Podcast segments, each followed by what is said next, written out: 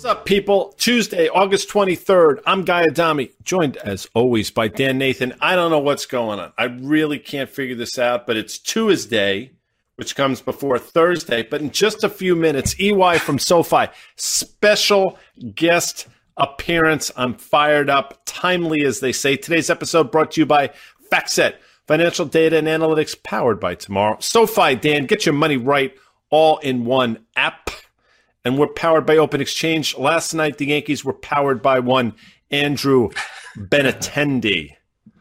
All right. Well, what what are we thinking? That's the first of three guy. You know, when the Mets I guess when the when the when the Yanks were in Queens, what it was about a month ago, they played two games and they got swept. Yeah, they the did. Yankees will Yes, return the favor up in the Bronx here, buddy. We can only hope. Um, again, as you know, Dan, I've mentioned numerous times. Yes, have. October's when these things matter. We're still in August, as I mentioned at the top of the show, the 23rd to be exact. But I just thought I'd mention that for you, Yankee fans out there. I will tell you, it's interesting, and we're talking about markets with Liz and stuff. But what is fascinating today, um, market goes lower. Some really terrible data comes out, and the market initially a knee jerk reaction is for it to go higher. So think about that for a second before we Yeah. sort of slide it, Earl, as they say. This is a market that basically is clamoring for a Federal Reserve to somehow stop, pivot, pause, whatever you want. And I got to tell you something. I don't think it's happening, Dan. Yeah, well, I, I guess the point is yesterday and the day before, I mean, markets were basically trying to put the Fed, if you will, on notice here, right? Saying that if you are going to maintain this aggressive hawkish stance in the face of weakening data, right, then there's a really good chance that risk assets go much lower. And I know you and I have gone back and forth on this. We talked about it, you know, on CNBC. At any given moment, you'll hear a conversation about it. Does a Fed care about the stock market? And I guess the point, guys, maybe they have bigger fish to fry at the moment. If you think about what's going on with the housing market here, and I guess let's just talk about some of this data. You know, I mean, I, I don't know about you. Are, are you as worried about housing coming in, especially after the huge ramp that we had over the last couple of years with unusually low rates? Or does it really not matter if it's taking out a bunch of excess? If it's happening at a time where the broader market is, or the, excuse me, the broader economy is weakening, the global economy is weak, is it just just one less thing that we need to contend with? And is that the sort of thing that, again, put the stock market with the housing market? Is that enough to get the Fed's attention? Because you know where I stand. I don't think it's going to get their attention right now. It's too early in this hiking process. It's much too early. Um, uh, they've actually said it. If you go back and listen to June 15th, Jerome Powell, as he was walking off the stage, he actually Yeah. warned millennials not to buy homes. I'm paraphrasing, but this is something they want to happen. Brian Kelly talks about it all the time. You know, their want for asset prices, specifically housing prices, to moderate and to cool. So they're getting what they want. So, in that regard, I'm not worried about it. What makes me worried, though, is you have to wonder how levered people are to their homes. Again, Yeah. did they make the same mistakes they made some 14 or so years ago? And that's really the concern. So, again, housing has to cool. It is cooling. Every data point suggests exactly that. This will help, but um, it's not the panacea. It's not the end all. It's a portion of it. It's a portion of this equation, but it's not the entire Yeah. equation. Well, you know, what's interesting, guys. As we are just kind of getting on here for market call, I'm looking at my FactSet machine here, and I'm reading an article that's quoting a Schwab um, survey this month of, of investors under 40. And the headline is Young Retail Traders See Even Worse Times Ahead for Markets. 60% of millennial and Gen Z um, investors that were surveyed here, they see a, a hawkish Fed causing a much greater decline in the stock market. I would assume that if you were surveying them about housing, it would look pretty similar. And to your point, a lot of areas where they were putting money over the last couple of years, new to the markets, new to housing, right? Record low rates, easy access to all those financial products. A lot of them have corrected and then some. You know, all of a sudden now, you just don't have that investable capital. You have a bearish outlook. Maybe you've captured all of, you know, the job gains or wage gains that you're going to have. You start, I mean, that's the doom loop, right? Is that, and so that's why I guess a period like this could last longer than people Right. expect. And that's why, listen, if this were to happen organically, there are things called business cycles. Some of you out there Yeah. may have heard of them um, that are natural part of what goes on in economies. Unfortunately, you you know, for whatever reason, we found it necessary to sort of try to alchemy out certain portions of the cycle. And what winds up happening is the downturns, which should ha- happen in a normal environment, yeah. happen that much quicker and that much more severe. So to answer your question once again, it doesn't worry me per se because it's a natural part. You need this to cool. That's what happens. You have ebbs and flow- flows. It's the speed with which it's happening. And I think that's going to have some ancillary trickle down effects. It's going to scare people. So, you yeah. know, there are no straight lines. And, you know, they've created this and they're going to have to weave their way out of it. Well, I mean, I guess the other point is the speed in which it's happening. I mean, you know, we think about the rally that we had in the stock market off of those lows since that Fed meeting, you know, in late June. I mean, that was just a straight line higher for all intents and purposes. Mm-hmm. And, you know, a lot of, I think, one, you know, one of the reasons why we've had this kind of pause in the rally, if you will, is yields. We talked about it yesterday on Market Call, 10 year treasury yield above 3%. Here's an interesting tweet from Carl Quintanilla. You just Q. call him what? You just call him Q. Q. He he's is like a, he's, he's like a Bond character he is a prolific tweeter, right? But he said it's getting to the point where you can set your clock to it when the yield on the 10 year US Treasury yield hits 3%, sell stocks. That mm-hmm. was from Bespoke. There's a chart there, little red dots showing you when it hit 3% and how the market sells off here. Let's look at the S&P 500. We've charted it. I mean, as Carter would say, to the penny, the 200 day, the downtrend, right? You see where we are, 4,100, kind of a big level, is a breakdown level in May. Where are we going in the S&P near term? term guy. First stop should be, and this is not because it's a round number. So again, don't at me. But if you think about sort of where we traded down to and now where we subsequently traded up to, the natural first stop is going to be around 4,000. That's a 50% retracement of that. You know, basically here, the levels we just got up to recently and that low we just made. So let's just put 4,000 out there. But obviously, I think uh, significantly lower from there. But that's a natural place to pause. And I got to tell you something. You know, Carter does the work, he brings the charts. We've talked about this now seemingly for months. I think we've sort of outlined it decently well. And I don't think it's coincidence that we traded up to seemingly for the short term at least failed at those levels. And we'll see how it plays itself out. Most of earnings are out of the way. I think people will digest this earnings period and say, hey, the stock reactions were really good, but maybe these earnings releases weren't nearly as good as the commensurate move that we saw. So there are going to be a lot of unknowns over the next couple of weeks, not least of which um, obviously, this Jackson Hole thing at the end of this, I think it's the end of this week. And yeah. as we get closer to that Fed meeting in September, and oh, by the way, we have another CPI print. So there's a lot to digest in between.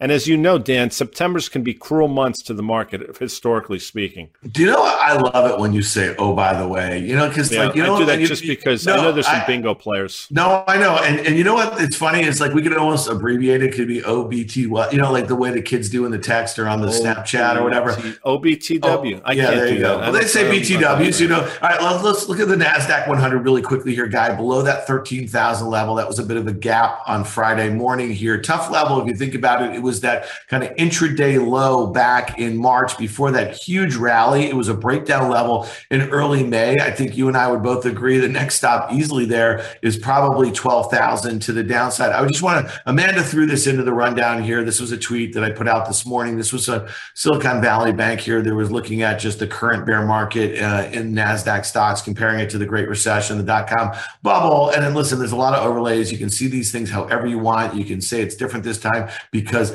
this or that. My only comment was 64 days of cognizant dissonance mm. because it was 64 day rally, 23% higher here. And you and I have been talking about this, man. It's just like, like the, the way that people wrap themselves into pretzels, trying to justify whatever their thought was. Like that was it. That was the bottom. I think we talked about it for most of those 64 days. It just seemed kind of curious to us. So where are you right there on all those bottom calls right now. Guy. It's interesting. You know, I think you just hit the nail on the head. People always are trying to solve for an answer. Like they have the answer that backs up their belief system, and then they yeah. try to solve for that. So they'll jam anything they can in order to justify the answer instead of just looking at the data and then allowing it to create the answer for you. That was deep as hell. And that's from somebody who has no idea what cognitive dissonance, dissonance is. With that said, people are so um, hell bent on being the next person to call a bottom or a top. They trip over themselves. And yeah. you know what? It doesn't do anybody any good, quite frankly. I mean, I'll never be that person, A, because I can't do it, and B, because I think it's somewhat disingenuous. You know, everybody wants to create that Mark Haines moment to live in infamy or to live in, shouldn't say infamy, but to live in basically in digital for the rest of mankind, reality is it's not going to happen. So, as many people rush to call those bottoms, I think you're going to see an equal number of people like Mike Wilson from Morgan Stanley who says, you know what? The risk reward in the middle of June set up really well to the long side. The risk reward right now does not nearly set up as well. And as a matter of fact, it sets up better to the short side. Yeah. And I guess the point, you know, I was just texting with a friend and he's not in the business, but he's an investor. We're talking about, okay, so how do you get back in the market, you know, after a move like that? And so again, you know, you don't chase it on a move up until where we went. And I just, I wanted to make the point with the NASDAQ 100, the QQQ, the ETF. I started buying it in May at about, I don't know, like in between like 300 and 290. And it went down to 280 at the lows in June, but it had that huge rip. It got to like 335 or something like that. Now I pieced out of it. So now the question is, how do you get back into something like that? Well, you mm-hmm. have to pick a spot, right? And it's relative to sentiment, it's relative to the news flow, it's relative to what you think the catalysts are, where rates are, all that sort of stuff. But at some point, I'm never going to pick a bottom in this thing. I know I want to own the NASDAQ 100, the QQQ, a year out, two years out. So at some point, you have to say, where do I start dollar cost averaging? We've talked a lot about that this spring. People think we're perma bears this. Nuh-uh, man. We've come up with a lot of ideas on the long side and how to trade them. Last thing before we get to Liz guy, um, David Rosenberg in his weekly, or excuse me, in his morning research note that we get here um, at Market Call, he said silly season is over as the junkie bear market rally hit the wall and reverse course in yesterday's market action. True lows and newly established bull market cycles require that value proposition takes the leadership role over growth stocks. Best to wait for the confirming signals before hopping in. That's probably a good segue to our friend. No doubt about it, and it answers the question the, the, you know the back and forth you had with your friend. I mean, that's really when you know. And look, you never get to your point, Dan. You're not going to pick the bottom, but you have to have an entry point. Okay, this is where I will start. If it gets there, then you start the process and let it yeah. sort of nature take its course from there. I can't believe it. Um, by the way, something happened last night to aggravate both EY from SoFi, who is now joining us. Put her on the screen and G Swizz, yours truly. By the way, great job as part of the IC earlier today. I caught every minute of it. Uh, but last night, Jordan Montgomery, uh, who pitched magnificently for the Yankees, traded for a guy that has a boot on to the Cardinals, pitched a complete game, one hitter. Now, that aggravates me for a myriad of different reasons. It aggravates EY because, of course, her Brewers are chasing the Cardinals, being led by a resurgent Albert Pujols. How are you, by the way? I'm good. The Brewers won last night, beat the Dodgers. I was sound asleep, but it happened. And I think we're five. Maybe we're only four games back now, but that's four too many. So you heard. I don't know if you caught any of the things that Dan and I uh, have been opining upon, but it's a good place. Look, I think this is a good. Yesterday would have been a perfect day. Today's just as good in terms of the market where we are taking its temperature because I got to tell you something. You nailed it in June, and I think you actually started getting a little cautious over the last couple weeks. So kudos to you. Thoughts as to where we are here, EY. Well, so I don't want to claim that I was right because I wasn't entirely. I wasn't entirely. And uh, over the last couple of weeks, because the rally went so far so fast, I thought to myself, okay, at 18.3 times forward earnings, that's too much, right? We had one, we had one cooling CPI print and we had this rally. And I, I just said this on halftime report. It was as if people were like, oh my God, this is the first day of the rest of my life, right? It's all over, everything's fine. And then suddenly yesterday, everybody said this is the beginning of the end.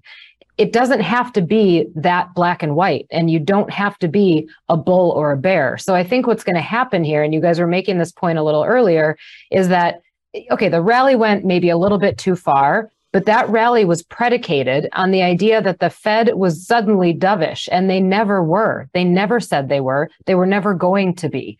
So now we have to give it back leading into Jackson Hole, which yes, guy is this week, Thursday and Friday. Mm-hmm. Powell's going to talk on Friday. Well, Jackson Hole is actually every day if you think about it. It's like well, sure. you know, I've never been. Wanna, actually, it's, you know, anyway, God, it's a magnificent sure. place to go to. Anyways, so sorry, I'm sure. Continue. So, so now leading into that, the expectation is that they're going to stay as hawkish as they were, or become more hawkish. So here we are, sort of giving some of it back. Volatility picks up. So, what I think is going to happen in the next few weeks is that we end up chopping around in this range while we figure out how bad is it going to get if it's going to get worse. But here's my question and i would i would kind of throw this back to you guys and the good news is i'm good at admitting i'm wrong. So if i end up being the bull of the three of us and i'm wrong i will fully admit it. But in order for us to go back and retest the lows ignore technicals right now. Let's just ignore the charting which i know is crazy but just ignore it. In order for us to go back and retest the lows wouldn't you agree that something would have to fundamentally get worse than it was in the first half of june? Well, and what is. would that be it is. I mean, the data is getting worse all around us. But and, but the market, but the market predicts that, right? So yeah, in the so, first so, half of June, yeah. we were already expecting that. So what yeah. would still have to get worse? No, I mean, but you, I mean, I think you're just, you know, trying to be a little chatty here. Uh, you know, uh, I mean, like you just answered it. I mean, you know, sentiment was really bad heading into that Fed meeting in late June, right? And we know that Q2 was ending. We know that, like, as far as expectations for earnings that had been coming down were fairly dramatic here. And so we had a Fed that basically said they're going to stay the course. But then once the data, that like one point that that that CPI reading, you know, kind of changed the narrative here, and you just kind of took a little pressure off a market that was very, very compressed. And so here we are now. We have this massive rally here, but the data, like across the board looks really bad, right? From housing. I mean, like, so I, I don't know. I mean, um, you know, I think trying to play for like a minor pullback right here and reloading to the upside. I know Tom Lee over at Fundstrat thinks that we see 4,800 by the end of the year. That's just not happening. I mean, it's just not happening because the global economy guy you've been talking about germany for the last two weeks just the global economy feels about as weak as it's been since the start of 2020 and if you saw, I know you, I probably noticed that I had my hand raised in order to effort so polite an observation. and I was not called upon, which brings me back to sort of my grade school days. But that's probably a different show. To answer your question, this energy genie gets back out of the bottle again, and I think it's happening right before our eyes. And I think OPEC has basically drawn a line in the sand. Listen, we're not letting energy, we're not letting crude oil fall below a certain price. I think that's pretty clear now.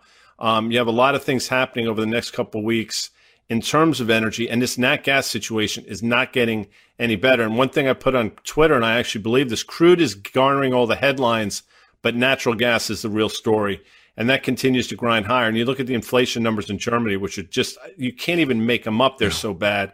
Europe is a mess, and at a certain point, I think it works its way over here. So to answer the question I think it could all hinge on what happens with energy over the next couple weeks. But Dan, I'm going to throw it back to you because we want to get this show moving along. Yeah, we do. No, I mean, listen, you know, I guess the other point is some of the headlines about, you know, like um, just manufacturing moving out of China. You know, guy, you've been highlighting. I think you tweeted something uh, the other day, or maybe you put it in our internal chat, just about the millions, the tens of millions of unsold apartments in China. And you know, like if you think about this, if we do see a lot of manufacturing move out of China for a whole host of reasons, uh, worries about you know reliance for supply chain reasons, geopolitical reasons, whatever the heck it is, man. I mean, if that economy continues to slow, the global economy, it's been the engine of that for decades decades now. So to me, that is definitely um, a concern. All right, Liz, though, you heard what I had to say about a survey um, about some millennial and Gen Z investors here. They are definitely a large contingency of the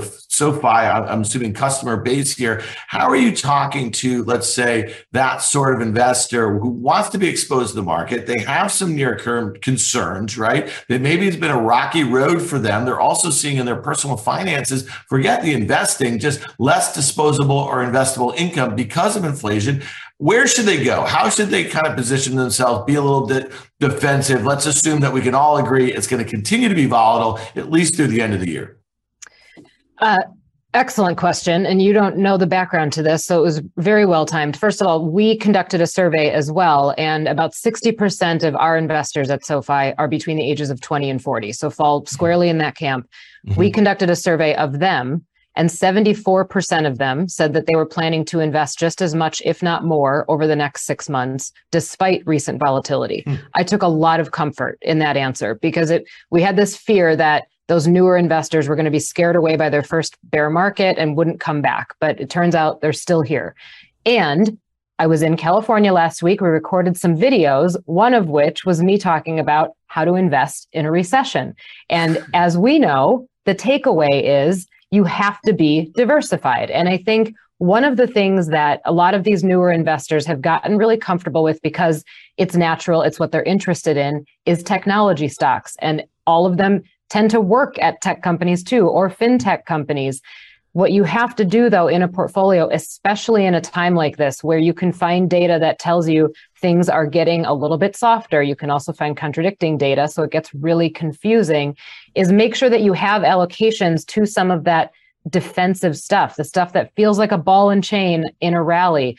And some of those things are things like treasuries. Now that we're back above 3%, I think it's a good entry point. Make sure you've got a little bit of exposure there. Sectors like healthcare, where you can kind of hide out in healthcare. And in the large cap space, healthcare is really thought of traditionally as a defensive sector.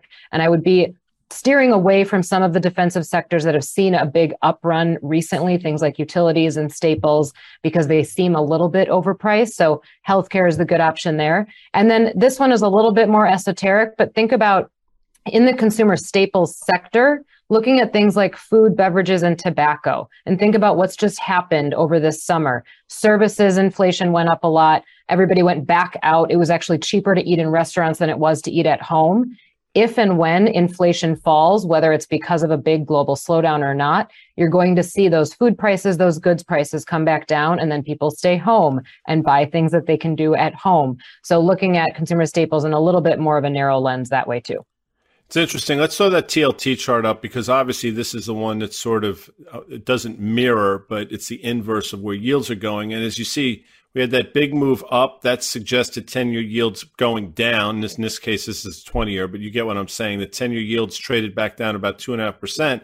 Now, as yields are starting to go higher, we're going to get fast approach the lows we saw, oddly enough, uh, in June. Question is that's a great entry point. I think you're right, by the way, because I'm hard pressed to believe that rates are going to go meaningfully higher in the 10 year or the TLT is going to be meaningful lower from here. Dan, what are your thoughts on that? Yeah, I mean, I think the yield. I mean, guy, we talked about this three and a half to two and a half to three. I mean, think mm-hmm. about that. That has happened in the last month and a half, and you make this point all the time. I mean, to get that sort of movement, you know, used to take like a couple years, right, in the ten-year U.S. Treasury yield. So I don't think yields are going materially higher here. I think it's going to be a function of the fact that growth is going to slow materially, and we're going to be below the sort of growth that we had been expecting coming out of the pandemic. And so to me, I just think that, you know, we had Carter on yesterday and we were looking at that 30 year chart of the 10 year US Treasury yield. It, you know, on a log basis, it is upper left, bottom right, and has barely even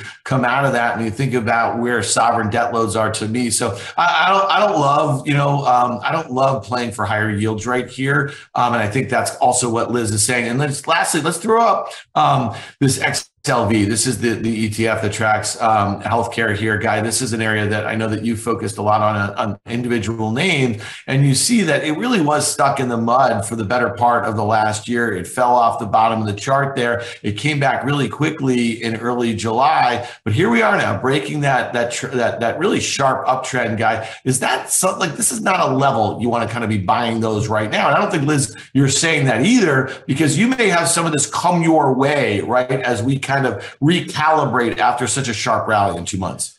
United Health, I think the largest holding in this XLV, 10.5%. Pfizer, Johnson & Johnson, big names in this. Look, it obviously had that huge run, like many things since June, giving it back now. Um, it's interesting because Lilly down today, Merck down today, so you can understand why this ETF is getting bounced a little bit. I'll say this, despite this trend line being broken and despite us now – trading on the wrong side of the moving average, I still think this is a place you want to be. So I'm with Liz on this one, Dan. I All think right. to just real quickly, it's a, yeah. it's always a relative game in investing, right? So when you look at the valuations, if we do have a correction coming here, healthcare, even after the rally, still trading below the broad index. So if we have where we have to give back some of that multiple expansion, healthcare has less to give back than a lot of other sectors. Yeah, I, I, think that's a great point. You know, Liz, you've been on when when Carter's on with us, and he looks at a lot of sectors relative to another. And really, you know, a lot of investors at home, individual investors, have a hard time sometimes playing that. But I think when you're thinking about portfolio construction and diversification, I mean, those should be the sorts of inputs that kind of help you think about one sector uh, versus another. Obviously, you're focused on valuation. He's focused on technicals. Guys like me and Guy, we like to kind of put it all together here. So I think that's a really great point too. All right, let's talk Guy a little bit here, and I'd love to get Liz's take. You saw, you know, the the oil's bouncing here. It kind of opened lower on kind of growth concerns yesterday, right? Recession concerns. Then OPEC Plus comes out here, and they're talking about what? What are they talking about doing with capacity here, supply well, guy? Because, basically, yeah. I mean, I won't use the vernacular, but they're going to ram it up our you know what, and yeah. say, oh, you know what? Crude's at a point now where you know, we maybe maybe we don't have to raise production. As yeah. a matter of fact, maybe we can cut production. That's exactly what's going to happen. By the way, I mean, believe me, if you think that there are our friends, you're sorely mistaken. And you know they obviously have a vested interest in crude going higher. Now, this sell-off has been predicated on a couple things. Obviously, this hope that there'd be um, raise in production, number one, and the fact that um, this data continues to get soft. I think people interpolating or basically connecting the dots that a softer global economy can only mean crude oil goes down. And I totally get that, but I think they're completely overplaying their hand. And we had Helima Croft on last night on Fast Money, and she spoke to exactly this. So the fundamentals to me are still in place. And I got to tell you something. You know, if OPEC starts to turn the screws, watch how quickly oil turns higher. And look how quickly, by the way, yesterday, Dan and Liz, those energy stocks went from very negative to very positive on basically those types of headlines. Yeah, my feeling here is that I'm not going to try to call the direction, but it is one of the signals that would be really important for me to change my mind from being optimistic to quickly pessimistic. If it spikes higher, we're in trouble. Mm-hmm. Yeah, well, I guess, uh, guy, would you agree if it spikes higher for again, you know, some kind of supply, kind of, you know, what the Saudis want to do relative to price in the face of a weakening economy, that would be an absolute disaster for global growth. So you yeah, think about some of the issues that we're going to have in Europe. Unmitigated disaster. Yeah. It would yeah. be awful. And, you know, but it's happening right before our eyes. You know, we we try to bring up Europe not because we want to sound smart, because things are happening there that potentially could have an, a broad impact here you need to pay attention. Those German inflation numbers, again, just to hammer that point, were ridiculous. If I had told you you can have a 30 something percent handle reading in German inflation a year ago, you would have scoffed at me. And now here we are. So anyway, I think it's a really important impact. And and basically, when you when Liz asked us the question earlier in the show, you notice I actually gave the correct answer. Uh, the answer, in fact, that she was looking for. So if she so you're saying I didn't. So you're saying ledger, I, I would get like a. You a both might be right. You both might end up being right. No, I know. No, that's good. We got to tease these things out a little bit. All right, let's let's hit. Um, Toll Brothers is reporting after the close tonight. We just kind of referenced some of that housing data. Our friend Doug Kass at Seabreeze Partners, um, he just emailed me, and I think this is a really good point. I love Liz to get a sense from you because some of the issues that have gone on in housing, because supply demand, low rates, you know, just migrations from cities, work from home, all this sort of stuff. We saw a really weird housing market. But Doug says this, and we we kind of know this, but it's important important to kind of be reminded in January 2021, the 30 year mortgage rate was 2.65%. And the average new home price in the US was $400,000. Today, the 30 year mortgage is 5.65%. and average new home price is $546,000. Assuming a 20% down payment, that's a 95% increase in the monthly payment from about $1,300 to about $2,500. All right, Liz, are you thinking about this? How does this factor into, I guess, disposable income, how it demand for housing? You know, I mean, there's so many things to really think about here, but that is a just the guy in your lifetime biggest shift in mortgage rates probably on that period of time also. So Liz, how are you thinking about this? Well, Dan, unfortunately, you missed last week's market call when I was yeah. on. I wrote about housing. Title of it was Home is Where the Hard Landing Is. So this is the spot where you cannot argue things are not getting better. Things are getting worse and they're getting worse really quickly. If you look at the affordability index for housing, it's dropped dramatically. But you can flip to the other side and think about it this way how much of CPI is dependent on what's called owner's equivalent rent. If home prices start to fall, you're going to see that bake through into CPI. It's going to take a few months. It does take, I think, about three or four months before you actually see that come through in the data. But it does portend some kind of drop in CPI, which I think, and this is why I'm more optimistic through the end of the year, I think the market is going to care more about the CPI data coming in than it is about the Fed continuing to hike rates because we know that that's going to happen. But if you see this weaker housing data bake into CPI and really bring those numbers down, I think that ends up being actually a good thing for stocks.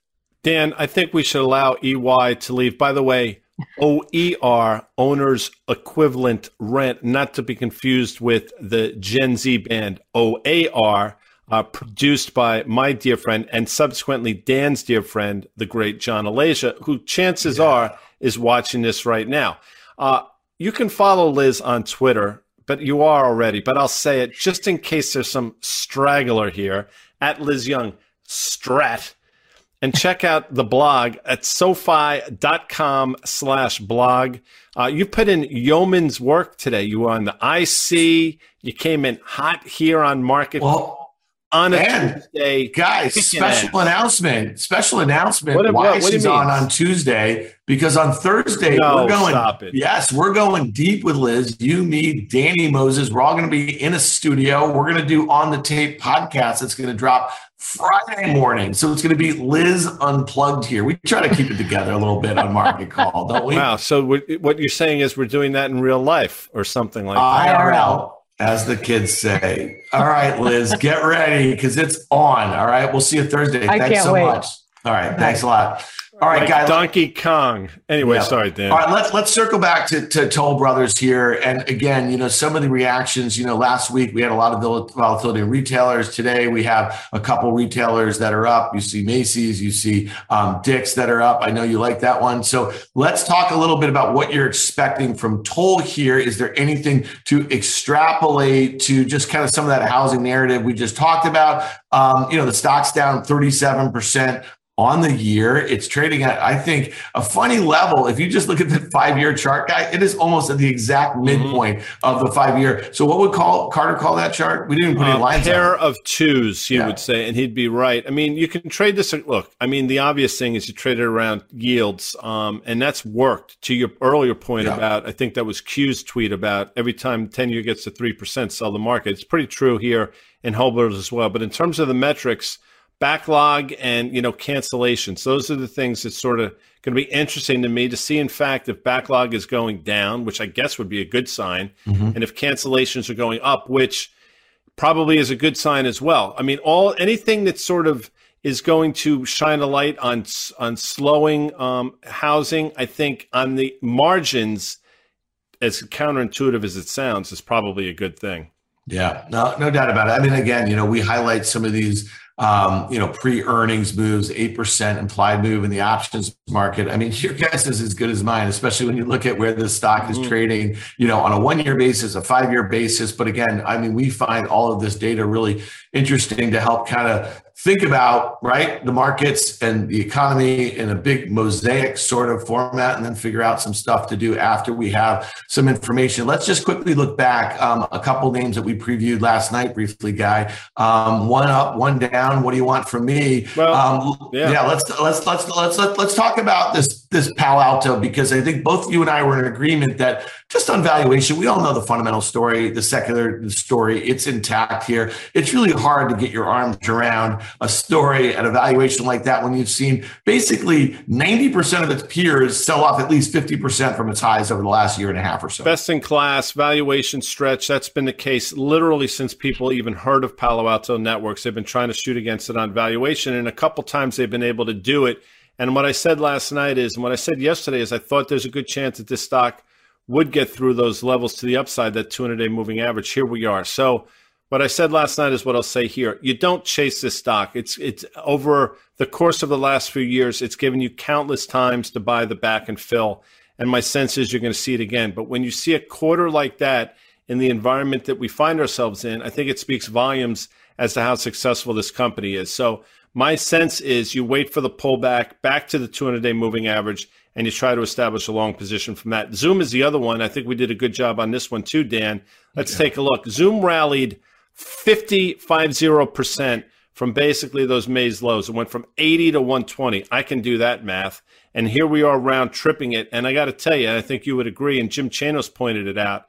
Uh, this quarter looked like it was a bad quarter. Just just when you look at it um, in a tertiary way, and then when you really get down to brass tacks, it was even worse. So I, I know you're going to start to probably build a position here, probably correctly so but that was not a good quarter. Well, yeah, last night what we said, I mean, on market call is like, listen, I'm not touching this thing before it. Um, I think that you do need to see a bit of a capitulation. What might that be? A, a miss and a guide down, and we kind of had that here in the stock. We thought would be headed back towards those spring lows, if you will. But again, I mean, there's no reason to buy this today um, on this move. I mean, investors who've been long this story and haven't sold the date, or maybe you bought it near the lows. I mean, you really want to see how this thing could potentially potentially hold here. But we make this point all the time. I mean, the stock stock's down more than 50% of the year. It's down probably 80% from its all-time mm-hmm. highs. I mean, stocks that go down 80% can get cut in half again. And I think it's really important to kind of understand that this stock, if you look at a five-year chart of this thing, I mean, this company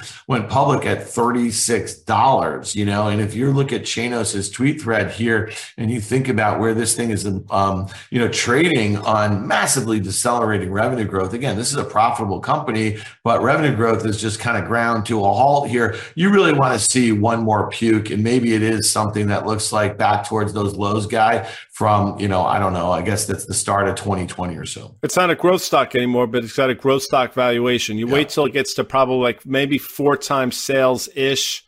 Um, I think it's what is it, about $25 billion or so company now. So you can start doing that math, or you get to a valuation, which is a market multiple or lower, which makes sense. And we're not at either one of those right now.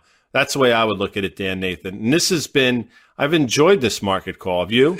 well, I think you enjoy most of the market calls. No, the market calls where you start out kind of recapping a little bit of what the Yankees did or did not do the night before and what they might do that evening, I think, are when you have the most fun. I think people forget that you were guy from Morristown calling in all the time. You had like a regular spot on that Boomer and Gio sort of show. We need more. We need more sports talk, Guy Adami. That's what we. Well, need. I mean, I can call in from time to time. You know, it's funny. Not that anybody cares, but I, care. I actually, and I'm not saying this to be a jerk. I actually do have the hotline number, the number where you could dial in and they will pick you up. I Um, but I don't call in on that number when I'm a caller. I call in on the regular number because that's the right thing to do, Dan Nathan. It is. You know what though? Was it last year? Didn't you did, you actually sit in there and do the full show with them? I was, it was the first guest. I was during COVID. I was the first guest they had back in the studio. Little known fact, but yeah. yes, I sat in with Gregg Giannotti. Boomer was out, and I filled in on a Wednesday